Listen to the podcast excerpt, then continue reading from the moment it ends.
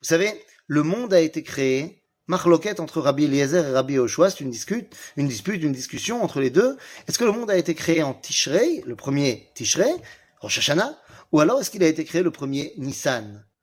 Rabbi Eliezer nous dit le premier Tishrei, Rabbi Oshua nous dit le premier Nissan. Je rentre pas dans la discussion entre les deux parce que, pour ce que vont dire aujourd'hui, ça marche dans les deux cas.